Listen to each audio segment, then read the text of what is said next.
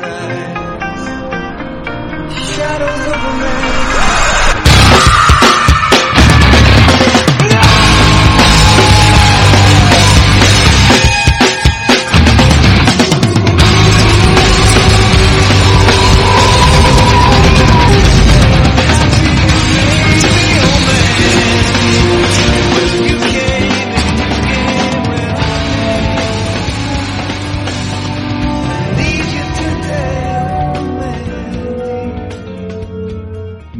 Close on Fishmouth's face.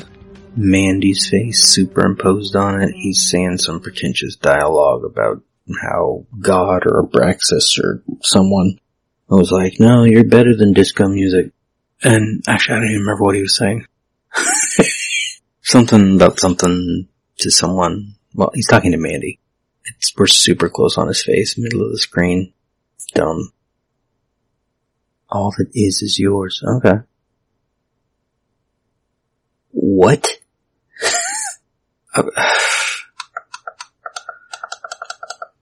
Turning the volume up in the headphones? That's gonna be a mistake. I had to pause recording and turn the volume way up, cause what? Essentially, I won't bother going back and trying to get it word for word. That's crazy.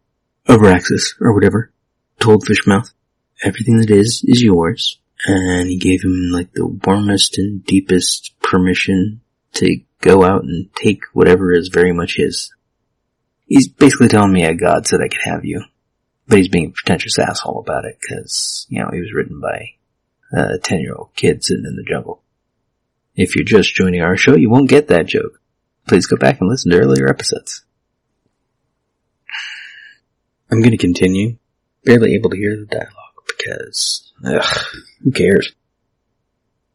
Actually, you know the problem with the, problem with the dialogue here? It's only in the right channel. When I'm recording, I don't listen to the right channel because I sometimes get a delay and it bugs me. So I have one ear on, one ear off. That's why I couldn't hear him. Basically, it's just going on some more. All my wants, everything I want, something something wants. Who cares? My pleasures. Oh, look, it's Mandy. I'm shocked. Ugh. Then we cut abruptly back to Spock here, standing up, and we get a stupid jarring musical cue because why not?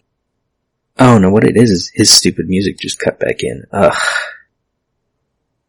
You know, I've been blessed with the comfort of many women, but there are few that have had your radiance. Ugh. Dude, she's your drugged up prisoner. You don't have to try to justify it over and over. You're the villain. Just get on with it. I told you this scene was going to take forever. I don't have time for this today. That's not even my desk.